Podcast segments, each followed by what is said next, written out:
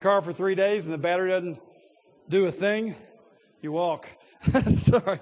I was afraid I was going to miss amen for my first time this morning. We made it. Good to see you. We are finishing up Job today. All right, all right. Say goodbye to Job after today. Well, listen, it only gets better because you know Job asked us some interesting questions when we're suffering, and we all end up with questions when we're suffering. And life seems to be miserable when we're suffering. Ecclesiastes looks at life as miserable even when things are going well. so, so we'll ask some even more profound questions. And we've seen that as you look at the wisdom literature in the Bible, Proverbs is a wonderful book, wonderful book. Handles about 95% of your life. But you have to go to reflective wisdom to get those deepest answers to life's deepest questions. And we've certainly been seeing that in Job.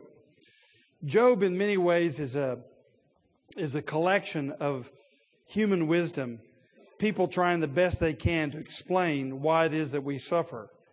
And I tell you, I've, in the suffering that I've experienced and the suffering that I've observed, I've heard lots of men try to explain why people are going through this. And uh, it, it all ends up often just being a matter of huge miscommunication, uh, which reminds me of a section that Swindoll gave in a in his book on Job when he talked about miscommunications. He said there was a couple from Minneapolis who went down to Florida for a little winter retreat, and they both had very busy jobs. So they the husband left a little bit ahead of her. She was going to come later. And when he got down there, you know, in warm Florida, he just wanted to let her know he got there all right. He popped on his laptop and was going to send her an email. Problem was, he miscommunicated. He, he left one letter off of the email address, and it went to another woman in Houston who was just returning from her husband's funeral, newly widowed. She goes into her bedroom that night to get a little consolation, you know, off the email from her friends. And she picks up this email that says, To my loving wife from your departed husband. Subject, I've arrived. Here's what it says I have just arrived and have been checked in. Everything went very smoothly after my departure. I also verified that everything has been prepared for your arrival tomorrow. Looking forward to seeing you then. Hope your journey is as uneventful as mine. P.S. It sure is hot down here.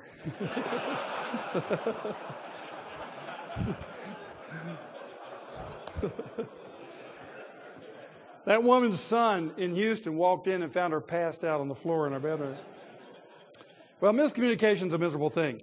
But even when you're communicating accurately and you got the wrong stuff, that's even worse. And that's what we've been seeing in Job until God opens his mouth.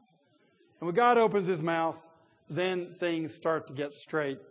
And when God opens his mouth, we find that men tend to shut their mouths.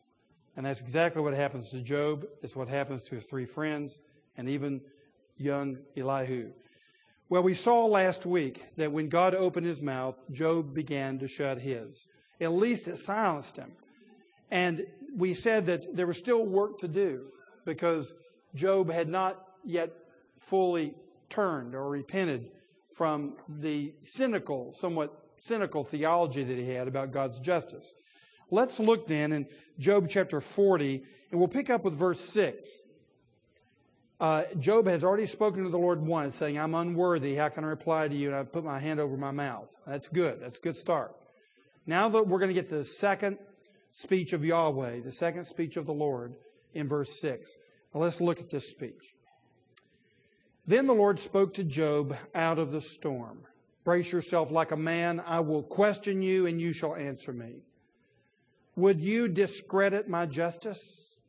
Would you condemn me to justify yourself? Do you have an arm like God's, and can your voice thunder like His? Then adorn yourself with glory and splendor, and clothe yourself in honor and majesty. Unleash the fury of your wrath. Look at every proud man and bring him low. Look at every proud man and humble him. Crush the wicked where they stand. Bury them all in the dust together. Shroud their faces in the grave then I myself will admit to you that your own right hand can save you. Okay, what we see here in these first verses is that God reveals his sovereign justice. You might even say God reveals his sovereign justice and his salvation. But primarily, God is reminding Job that he, God, is the sovereign judge of all the universe. He says in verse uh, 8, Would you discredit my justice? And Job had been discrediting his justice by raising all kinds of questions about whether God was just or not. And what's really interesting in this text, as we shall see, is that as uh, Derek Kidner says in his his treatment of Job, he says God treats Job not as a philosopher but as a child, and that's exactly what's going to happen here. Uh, we've seen that God does not uh, he does not answer Job's questions. They're the wrong questions as well as the wrong answers. God has some questions of his own, and he begins to pose them here. And he says in uh, verse 9, Do you have an arm like God's? And can your voice thunder like his? And what he is saying is that we cannot compete, we cannot compare to the living God. So when God is showing himself as moral judge, gentlemen, he, he does it in two ways. We get one of them here. The first way that God, uh, the, the method God doesn't use here is that his moral judgments are superior to ours. He is the moral judge because he is moral and we are not. Now, Job, uh, in Job, we don't see this argument being used. But God is good. We are not good. You know, there's, there are only two people in the Bible who are called good. Uh, you get Barnabas and Joseph of Arimathea. God alone is good, says Jesus to the rich young ruler. When the rich young ruler calls Jesus good, calls him good teacher, Jesus said, No one is good but God alone. He's not questioning his deity, he's questioning the man's loose usage of the word good. God alone is good. That's the reason the only way we can have goodness is the way Barnabas had it. He was filled with the Spirit of God. And that makes sense. If we are to be good men, we must have the good Spirit fill us because in our flesh there is no good thing. So God is the definition of good. And some people say, well, is something uh, good because God did it? Or is it, uh, did God do it because it was good? In other words, how do you define good? Is it just what God does, or does God just do good? And the answer is both. God cannot violate his own standard of goodness. So it is good because he did it. But he does it because it's good. Both are true. Now, the second argument, the first one would be, of course, that God is, is good. God alone is good. So he's the moral judge. But here in, in Job uh, 40, what you have is that God is the judge of the universe because of his unrivaled sovereignty. In other words, his power. He is the definition of good because of who he is. He created all things. He created us. So uh, he is, he has full rights to be the judge. First of all, because he makes pure moral judgments. Secondly, because he's the creator and sustainer of the universe. This is his playground. He made it. It's his. He does with it what he wants to do. Now that's the argument that God is making to Job. He's arguing for his moral supremacy because he owns everything. He has, he's the only one who has any rights to anything. So therefore, he has the right of moral judgments. You get that argument again in the New Testament. If you want to look at Romans chapter 9 for just a moment, uh, Paul argues on several fronts with the Romans uh, about God's fairness. Because after he explains salvation, this is page 1825. After God explains salvation in Romans 1 through 8, showing that it is basically the people he elected, it's his people that are the ones who are saved, then the question arises well, what happens to Israel? If God's choosing all these Gentiles and bringing them in, What about his promises to Israel? Isn't there a moral problem there? Paul's anticipating that question in the first part of Romans 9. Then you know the argument in Romans 9. You remember it from 12 years ago when we covered that. Uh, that Paul, Paul says, look, God is faithful to Israel. The problem is that all Israel is not Israel. And that is, all of ethnic Israel is not spiritual Israel. That's the argument he makes in the first part of Romans 9. You have to understand the doctrine of the remnant that comes from Isaiah, where God says he will preserve a remnant. And that's the true Israel within Israel. It's the elect within the ethnic group. And he's saying it's true with the church today. You have to understand that God's promises always apply to spiritual Israel. It applies to national Israel in a temporal way, but it applies to spiritual Israel in an eternal way. And he says, otherwise, how would you understand Jacob and Esau? They were both children of Isaac. But Jacob I loved, Esau I hated. He says, before they were born or had done anything good or bad, so that God's purpose in election might stand, Jacob I loved, Esau I hated. So he's saying, you have to understand that, that salvation is a matter of God's initiative, God's sovereignty, and God's glory. Then he goes on to say, well, you'll say, well, is God unfair then? This is all the argument of Romans 9. Well, so is God unfair or unjust, literally. And Paul goes on to show how, no, just the opposite. This is the essence of his justice. Because he says in Exodus 34, uh, I will have mercy upon whom I will have mercy, and I will have compassion upon whom I will have compassion. And that is his justice because that's the proclamation of his name. When he proclaims his name, Yahweh, Yahweh, the, the God of compassion, I will have mercy upon whom I will have mercy, I will have compassion upon whom I will have compassion. That is justice because he's proclaiming his very being as the sovereign God who takes initiative and controls the universe and saves his people by his own grace and mercy. So just the opposite. That's the definition of his fairness, Paul says. Then Paul goes on. Uh, he's arguing, of, of, course, this is a soliloquy. He, he's arguing with himself, but he's arguing with all of us. He's anticipating all of our arguments. And you get into Romans 9, where he presses the argument finally. And he says, uh, let me find ourselves. Uh, verse 19 One of you will say to me, then, why does God still blame us? For who resists his will? Isn't that a common objection to the sovereignty of God? But now look at Paul's answer in verse 20. But who are you, O man, to talk back to God? Shall what is formed say to him who formed it, Why did you make me like this? Does not the potter have the right to make out of the same lump of clay some pottery for noble purposes and some for common use. So, Paul is speaking of a hypothetical here.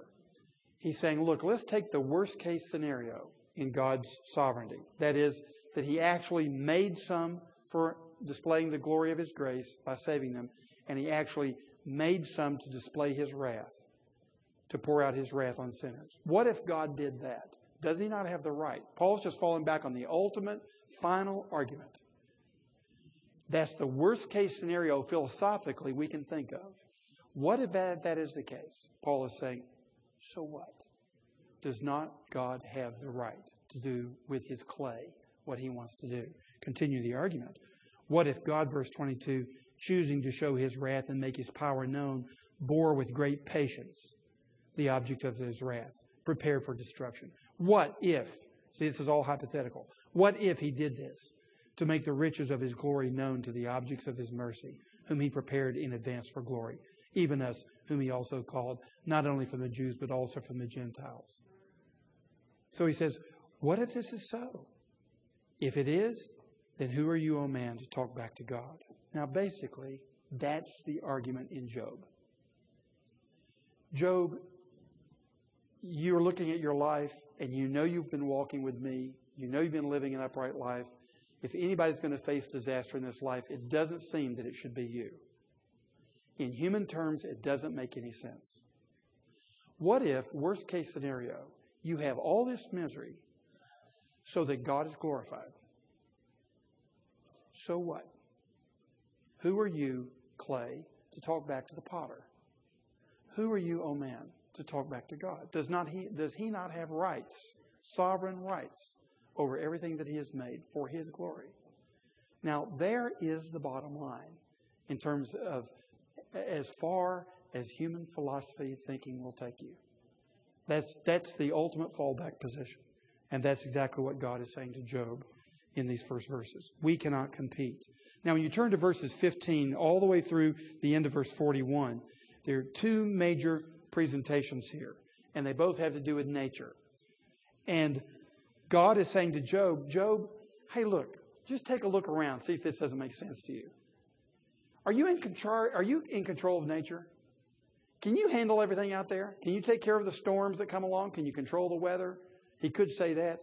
But here he picks two huge beasts that were either real beasts, and there's some speculation about what they are, or they're mythical figures that basically say, in summarizing all of the vicious things that can be done in, in nature, red in tooth and claw, uh, can you control it? Can, can, you, can you defeat the lion? Can you take the dragon and defeat him? That's basically what he's saying. But look at verse 15. He starts with this beast called Behemoth. Look at the behemoth, which I made along with you. So, Job, I made you in the Garden of Eden. I also made the behemoth. And he describes this behemoth. Now, the word behemoth is in Hebrew, it's the word beast in plural. But the way that God speaks about this beasts is in the singular as he describes them, as you'll see. So that's the reason that we translate it behemoth. He must be just saying very large beast, the way he describes them here. Look at the description. What strength he has in his loins, what power in the muscles of his belly. His tail swells, uh, sways like a cedar. The sinews of his thighs are close knit. His bones are tubes of bronze. His limbs like rods of iron. He ranks first among the works of God. Yet his maker can approach him with his sword. The hills bring him their produce, and all the wild animals play nearby. Under the lotus plant, plants he lies, hidden among the reeds in the marsh. The lotuses conceal him in their shadow. The poplars by the streams surround him. When the river rages, he is not alarmed. He is secure through the Jordan, though the Jordan should surge against his mouth. Can anyone capture him by the eyes or trap him and pierce his nose. Now, from the description, some scholars have, have thought that this behemoth is a hippopotamus. I mean, if you look at him, his, his thighs are uh, thick, his, the power the muscles of his belly, strength in his loins, and he, uh, he uh, feeds on grass like an ox, all describing a hippo. And I don't know if you've ever seen a hippo up close. Some of you remember I had one a little bit more up close than I wanted uh, when, when uh, Bob Coleman and I were visiting in, uh, uh in Malawi, Africa.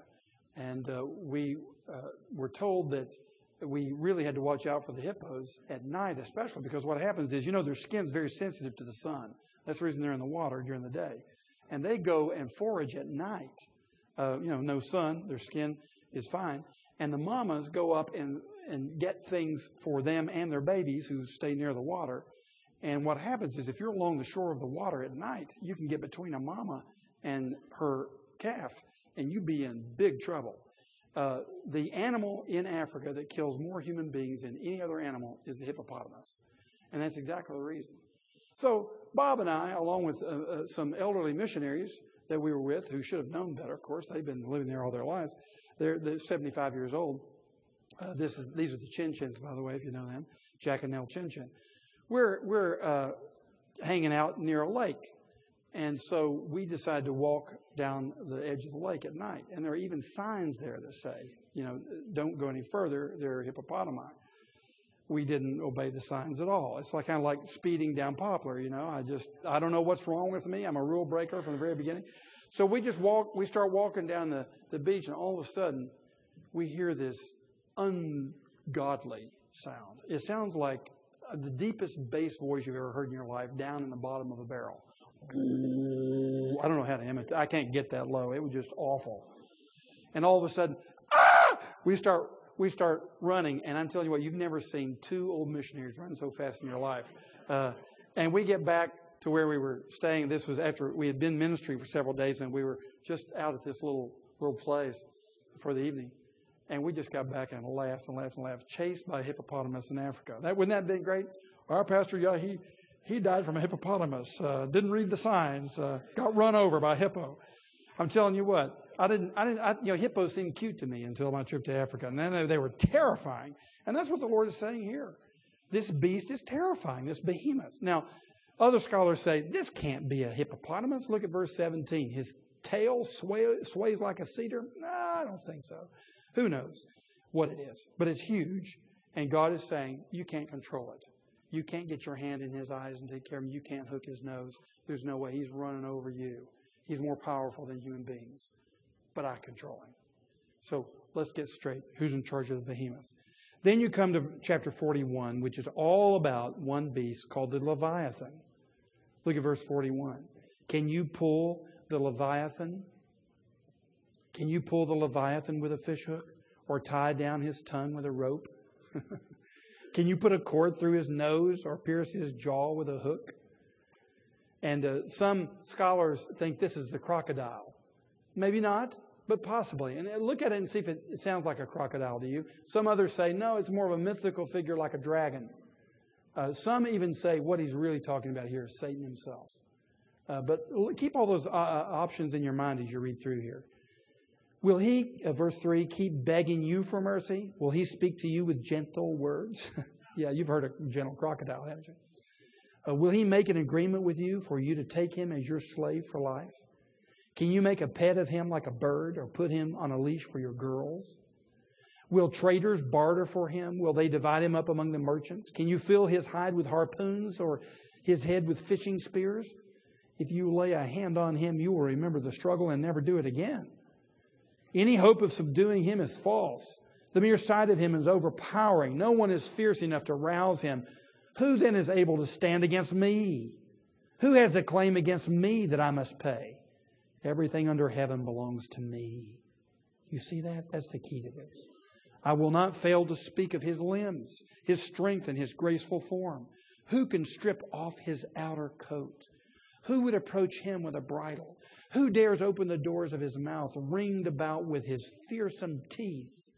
His back has rows of shields, tightly sealed together. Each is so close to the next that no air can pass between. They are joined fast to one another. They cling together and cannot be parted. His snorting throws out flashes of light. His eyes are like the rays of dawn. Firebrands stream from his mouth. Sparks of fire shoot out. Smoke pours from his nostrils as from a boiling pot over a fire of reeds. His breath sets coals ablaze and flames dart from his mouth. Strength resides in his neck. Dismay goes before him. The folds of his flesh are tightly joined. They are firm and immovable. His chest is hard as rock, hard as a lower millstone. When he rises up, the mighty are terrified. They retreat before his thrashing. The sword that reaches him has no effect, nor does the spear or the dart or the javelin. Iron he treats like straw, and bronze like rotten wood. Arrows do not make him flee. Sling stones are like chaff to him. A club seems to him but a piece of straw. He laughs at the rattling of the lance. His undersides are jagged potsherds, leaving a trail in the mud like a threshing sledge. He makes the depths churn like a boiling cauldron and stirs at the sea like a pot of ointment. Behind him, he leaves a glistening wake. One would think the deep had white hair. Nothing on earth is his equal, a creature without fear. He looks down on all that are haughty. He is king over all that are proud. Maybe the crocodile sounds more like a dragon, sounds even more to me like Satan himself. Satan is more powerful than anything on the earth. There's nothing you can do to harm him. You have no power over him. He is guarded in every respect. He is not afraid of you. He'll eat you for lunch. And that's what we see in the New Testament and the Old about the evil one. And God is saying, Can you control him? Some people complain in this book that Satan never gets his comeuppance, that Satan seems to come off uh, without a problem. I think that what we're shown here is nobody comes off against God. And this may be a very picture of our worst enemy himself. And God is asking us, can you control him? Can I? Indeed, he can. So we see that, that nature confirms the behemoth is strong, he is elusive, the leviathan is uncontrollable, and he is fearfully made. Nothing on earth is his equal. Nothing on earth is his equal. Now, what then do we see in the first six verses of chapter 42? God not only reveals his sovereign justice, but God removes our arrogance. And notice that this is the way it is with us. If we are to, to respond to God appropriately, we must first hear him. He must first reveal himself to us. And that's what's going on in, these, in this dialogue with Job. Job, first of all, listens. He sees. He observes. He takes in. That's the reason that it's great to have Amen Bible study at 6.30 in the morning.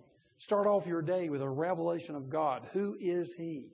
Live the rest of your day in light of that reality. And on days that are not Thursdays, it would be a good idea to rise up out of bed, start your day with a revelation from God. Who is He? And in light of who He is, who are we? And then we live our lives in the knowledge of who God is and who we are as His creatures. We get it all straight. There's only one who has divine rights. That's God Himself because He made everything and He sustains it. We have no rights unless He gives them to us. We have no life unless He gives it to us. We have no salvation unless He grants it to us. We are completely dependent upon Him. Now you're ready to go out the door and be a servant. Most of the time, we go out the door in charge, in control, thinking about what we're going to do, looking for all the plaudits that will come our way. That's the way we walk out the door as little gods. It's important for us to walk out the door having experienced the revelation of God in His sovereign justice. That's what happens to Job, and that's the reason that God removes his arrogance, and He will remove ours too if we start off in the same way. Notice that in this experience of Job, in verses 2 and 3, God reminds us of something. First of all, His unrivaled sovereignty. Let's look at the text. Then Job replied to the Lord, chapter 42. I know that you can do all things. No plan of yours can be thwarted. You asked, Who is this that obscures my counsel without knowledge? Surely I spoke of things I did not understand, things too wonderful for me to know. You said, Listen now, and I will speak. I will question you, and you shall answer me. My ears had heard of you, but now my eyes have seen you. Therefore I despise myself and repent in dust and ashes.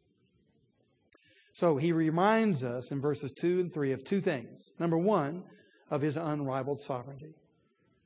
Job says of him, No plan of yours can be thwarted. Gentlemen, the most important thing to remember about life in general, but certainly when you're suffering, is that God has a plan. He has a plan for you personally, and it is a good plan. It may involve some short term pain, but there is long term gain coming out of it. And there is nothing that can thwart his plan. He has decreed whatsoever comes to pass. He is implementing that decree right now as I speak, and nothing is going to thwart it. And it's a benevolent plan for all of his children. So Job finally gets it. He says, I know that you can do all things. No plan of yours can be thwarted. That is essential for us to suffer and to live properly with a sound mind. Secondly, he reminds us of our relative ignorance. Surely I spoke of things I did not understand, things too wonderful for me to know. So often, with, especially in the information age in which we live, we think, man, we are so brilliant. And of course, human beings are bright. Uh, God has made us uh, with minds to observe creation. And it's absolutely wonderful that He's given us uh, these things. Uh, But we are to remember that compared to God, we know virtually nothing. We're in the dark. And when we try to tell Him how to run things, we simply darken His counsel. His counsel is light, His counsel is glorious. When we try to advise Him, all we're doing is bringing darkness into it because of our severe limitations. And Job finally admits here, I don't know what I'm talking about. And it would be very helpful if most of the time human beings would just admit, I don't know what I'm talking about. It's amazing. You get on CNN or Fox News or MSNBC, uh, these places, these people are debating, and they're so sure, cocksure of what they're talking about. You got a person on the right and a person on the left, and they're both absolutely positive that they know what they're talking about. They know that Obama is wrong. They know that Obama is right. They know that Bush was wrong. They know that he was right. And it's amazing how cocksure certain they are of everything. Job says, I don't know anything. And that's what happens when you meet God. All of a sudden, you're aware of your ignorance. And that is a great place to be because we have access to real knowledge in the Word of God. Now, notice with verse 4, he not only reminds us of things, he revives us. God revives us with his Word. He's not, he's not giving us his Word about his sovereign justice to squash us, to make us uh, termites, to make us nothing, to, to destroy us. He is speaking to us uh, so that he can revive us. And notice how he revives us. The first thing that happens is we think more of God. Job says, My ears had heard of you, but now my eyes have seen you. So we elevate God in our thinking. And uh, scholars of uh, historic revivals tell us that the first thing that dawns upon people is the holiness of God when revival comes. When revival comes, we are aware of His unparalleled holiness, of His majesty, of His sovereignty, of His greatness. And I'm convinced that if there's one thing that men need today in our country, it is a vision of who God really is. If you just look at the behavior on television, in athletic events, in business, just look at the behavior. We're behaving as though there is no God. We're behaving as though we're the sovereigns or potential sovereigns, all competing for the throne. We need to remember who is on the throne. And when we do, think more of him. We are on the path to revival.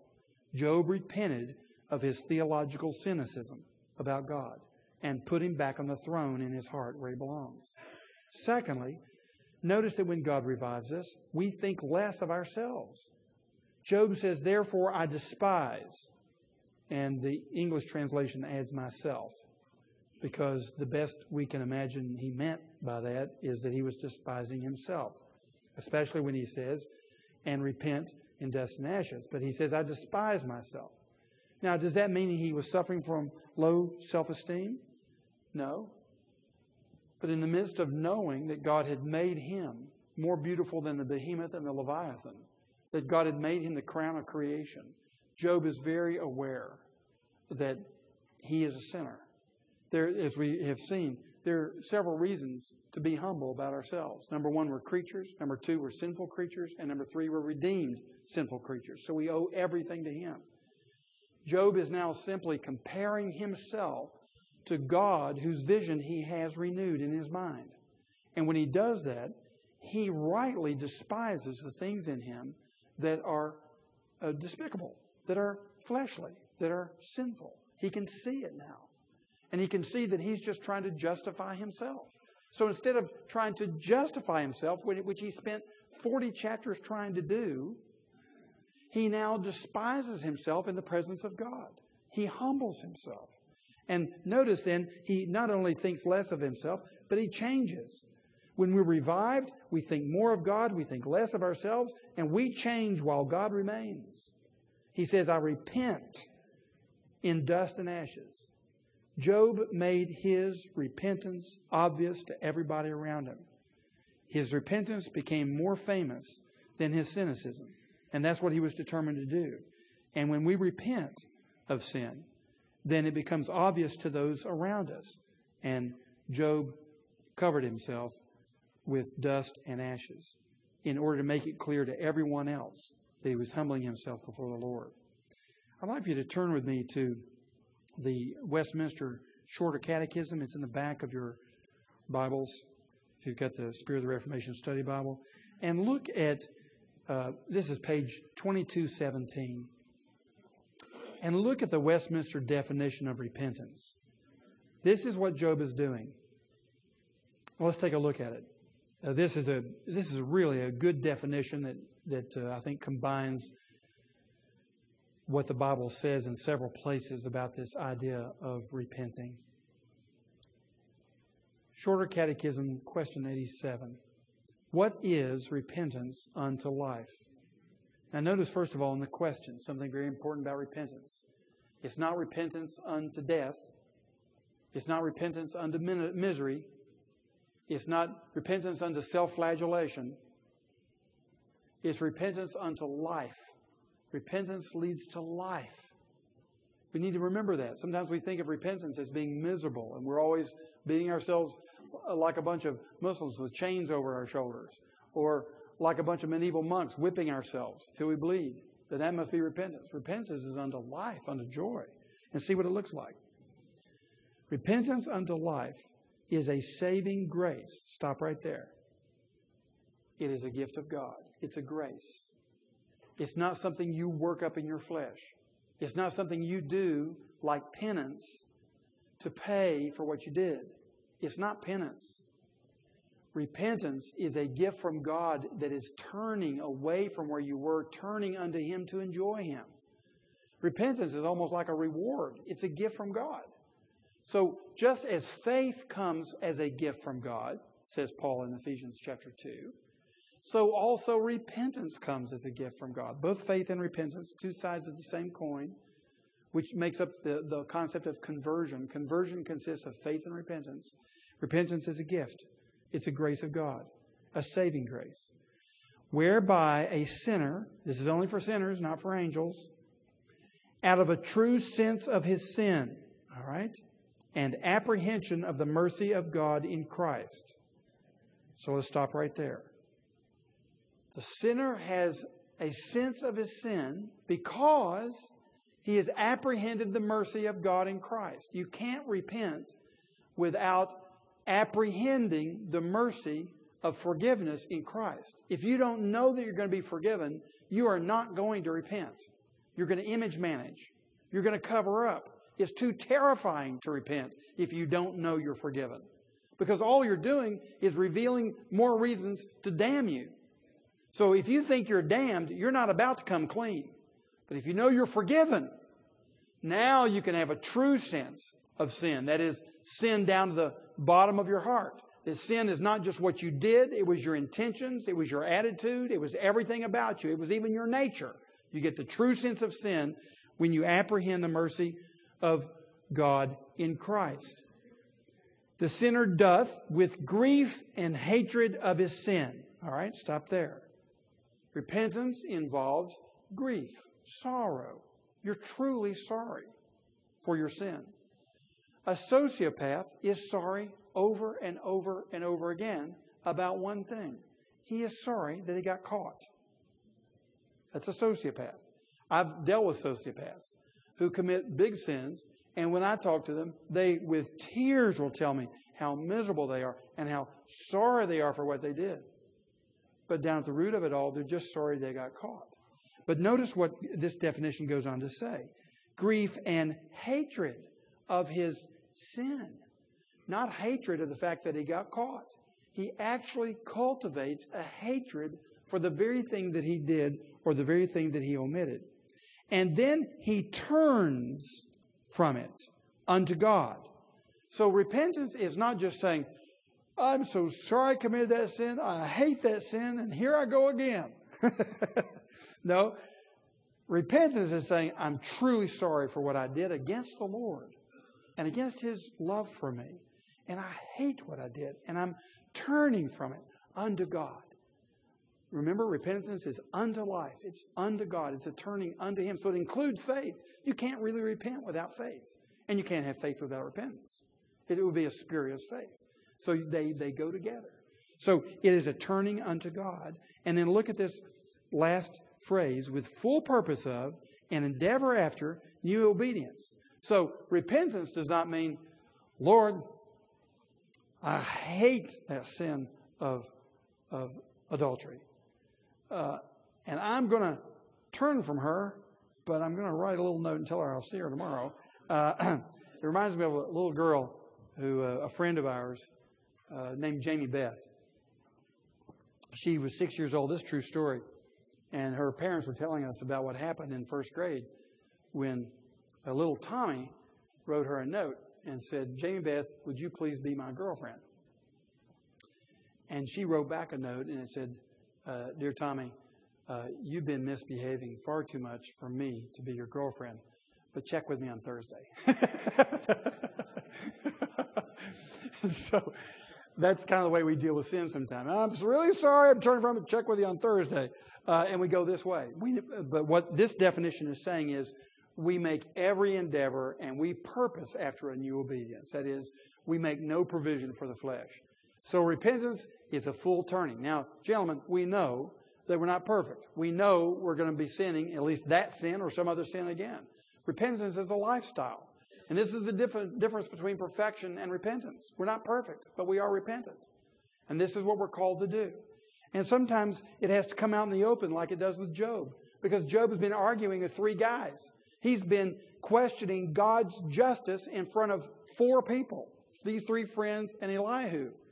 Job is going to make it clear before his friends and anyone else who has been observing his foolish defense of himself that he's covering himself with dust and ashes.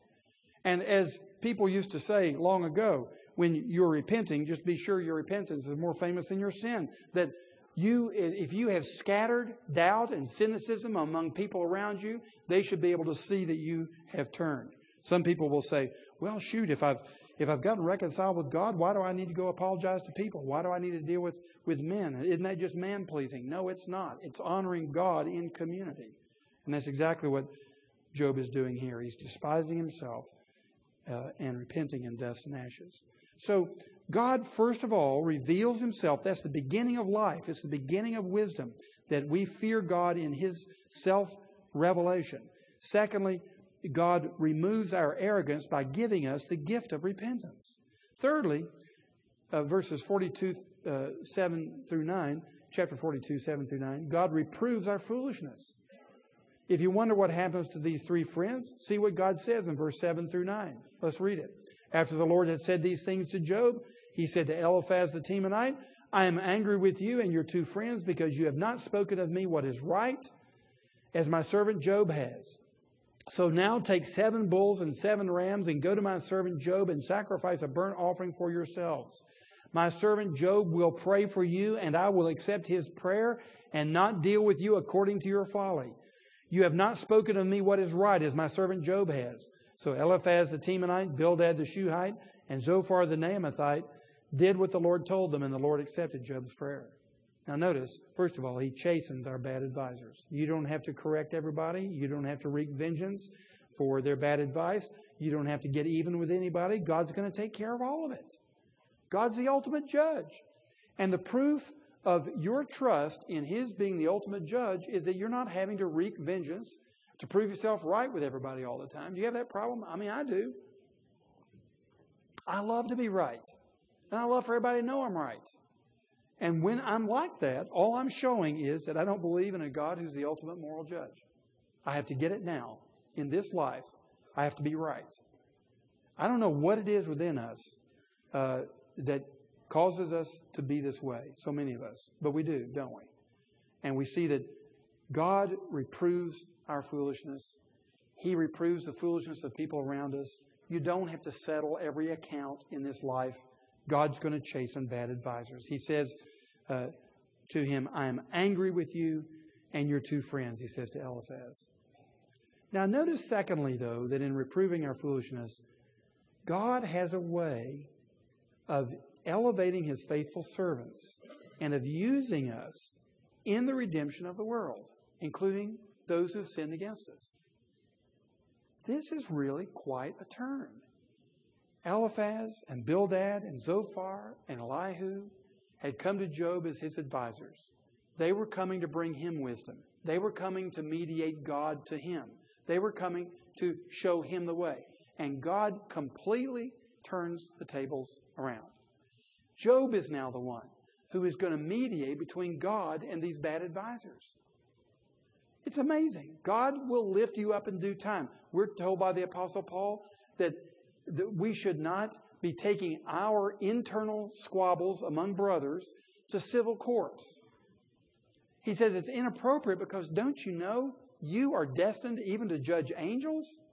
And you can't find someone among yourselves to arbitrate and to adjudicate? You have to go to civil courts for this? He says you are going to be judging angels. And here you see, right here in, ancient history, that role being, uh, being foretold. Because Job becomes the judge, he becomes the mediator, he becomes the one who's going to pray for those around him. Now, notice, this is not only humbling for Job's three friends, it's very demanding of Job. Because you can't really pray for someone you haven't forgiven. And these guys added misery to Job for quite a number of days. And Job got very angry with them, very angry with them. He said, I'd wish you'd just shut up. He said, I wish you'd leave. He didn't want to see their face. And now he has been given ministry for them. Gentlemen, this is a picture of our role in the world. If you get to know anybody long enough, you're going to have reasons not to like them. If you get to know yourself real well, you ain't going to like yourself very much either. And there has to be grace and forgiveness to have relationships with anybody. And when we minister in the name of Jesus Christ here and around the world, it demands forgiveness. If you minister among the poor, guess what's going to happen? They're going to rip you off. So are you going to cry and leave and say, I'm not going to have anything to do with those people anymore? No. You're going to forgive them today. You're going to forgive them tomorrow, 70 times 7. You're going to forgive them, forgive them, forgive them. If you're teaching a Sunday school class and you've worked really hard on that lesson and nobody shows up on Sunday morning, you're angry at them, guess what? You're only going to minister to people that you can forgive. If you can't forgive, you shouldn't be thinking of yourself as mediating on behalf of Christ for anybody. It requires forgiveness. If you're a father, your children always say thank you for everything they do that you do for them. They don't even know most of what you've done for them. And they've taken advantage of you. We all did of our parents. Forgiveness, forgiveness, forgiveness. The only way Job can be useful in the world is to learn to forgive. And that's the reason that in the Lord's Prayer, Father, forgive us our debts as we forgive our debtors. And we are taught in the Scriptures that we are not forgiven our sins if we are not in a forgiving state toward other people, which means we need to experience forgiveness so that we can give it away. So when God saves someone and forgives them, He gives them a forgiving heart. He does. That's one of the gifts He gives us. And that's the reason that we're not terrified when He says, Forgive them, forgive us our debts as we forgive our debtors, because He has given us the ability to forgive our debtors. Are you using that gift? Are you forgiving those around you? Are you ministering to those who've hurt your feelings? Hey, it's not just being neutral. It's not just dropping charges against them. It's praying for them. I was talking to someone the other day who's been abused by her father.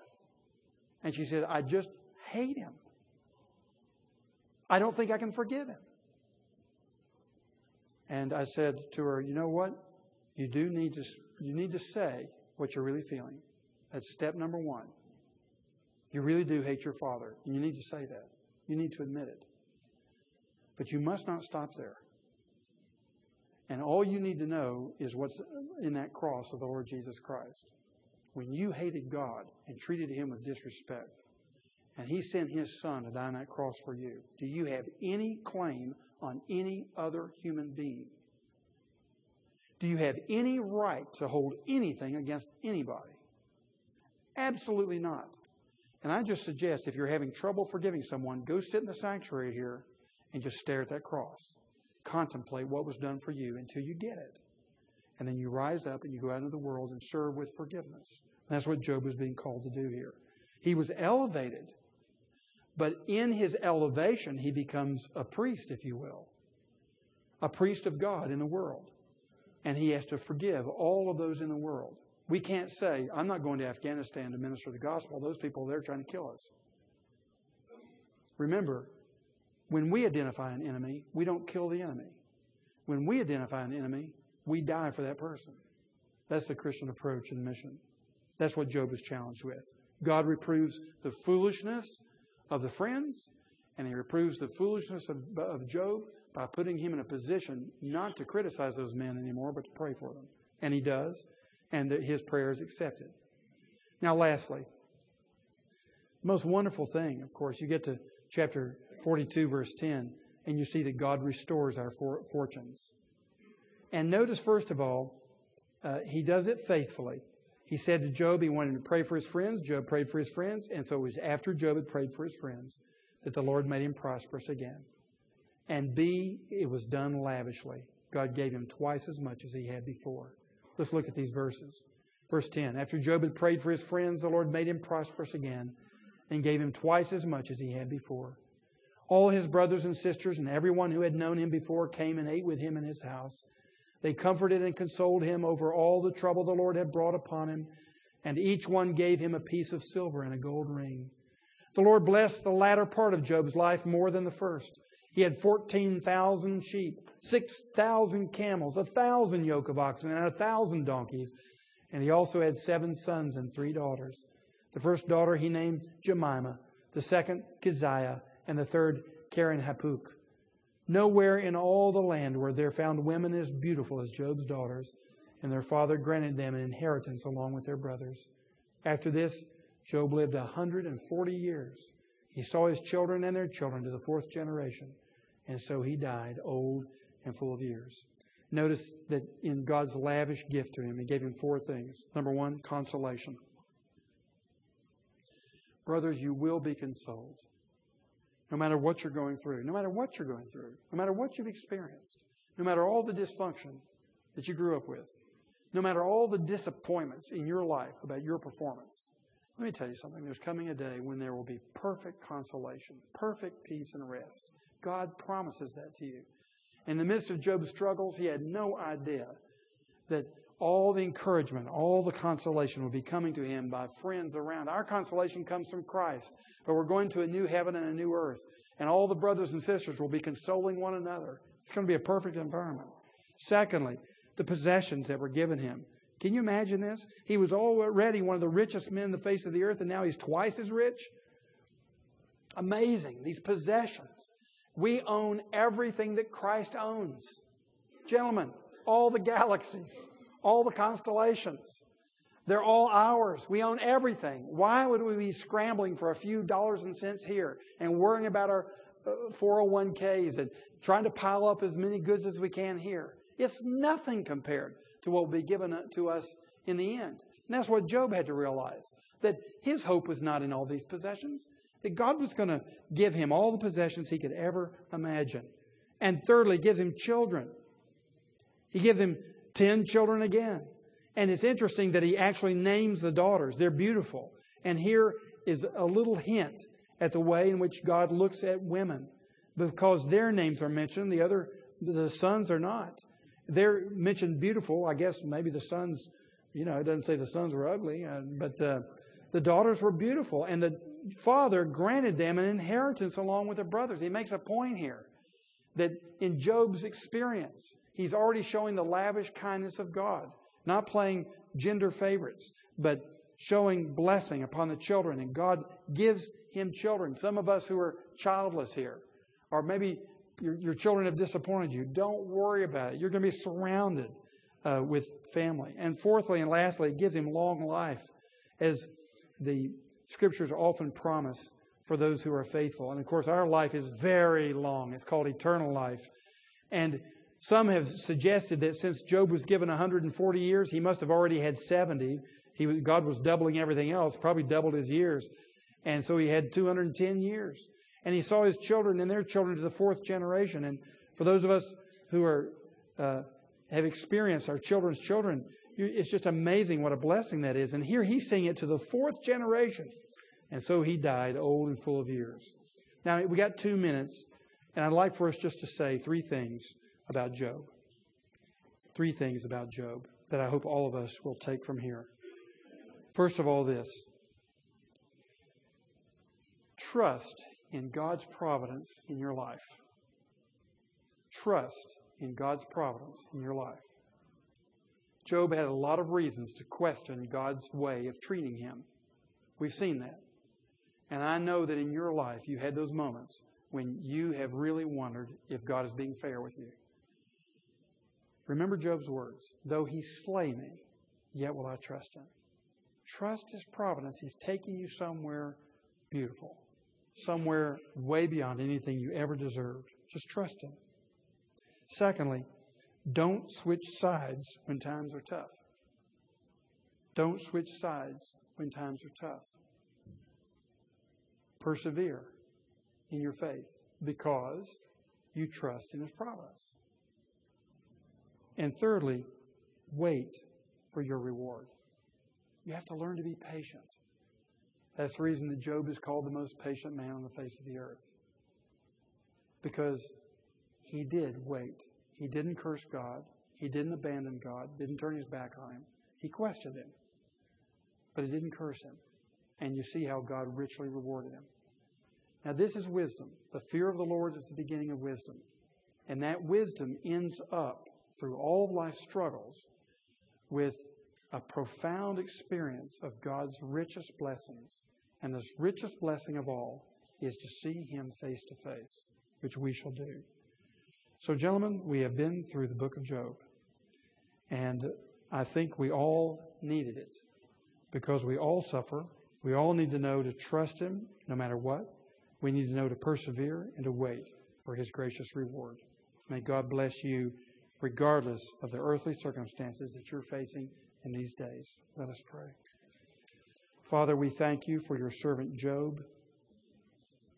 Thank you for your kindness in revealing yourself to him and restoring him beyond anything that he had known before.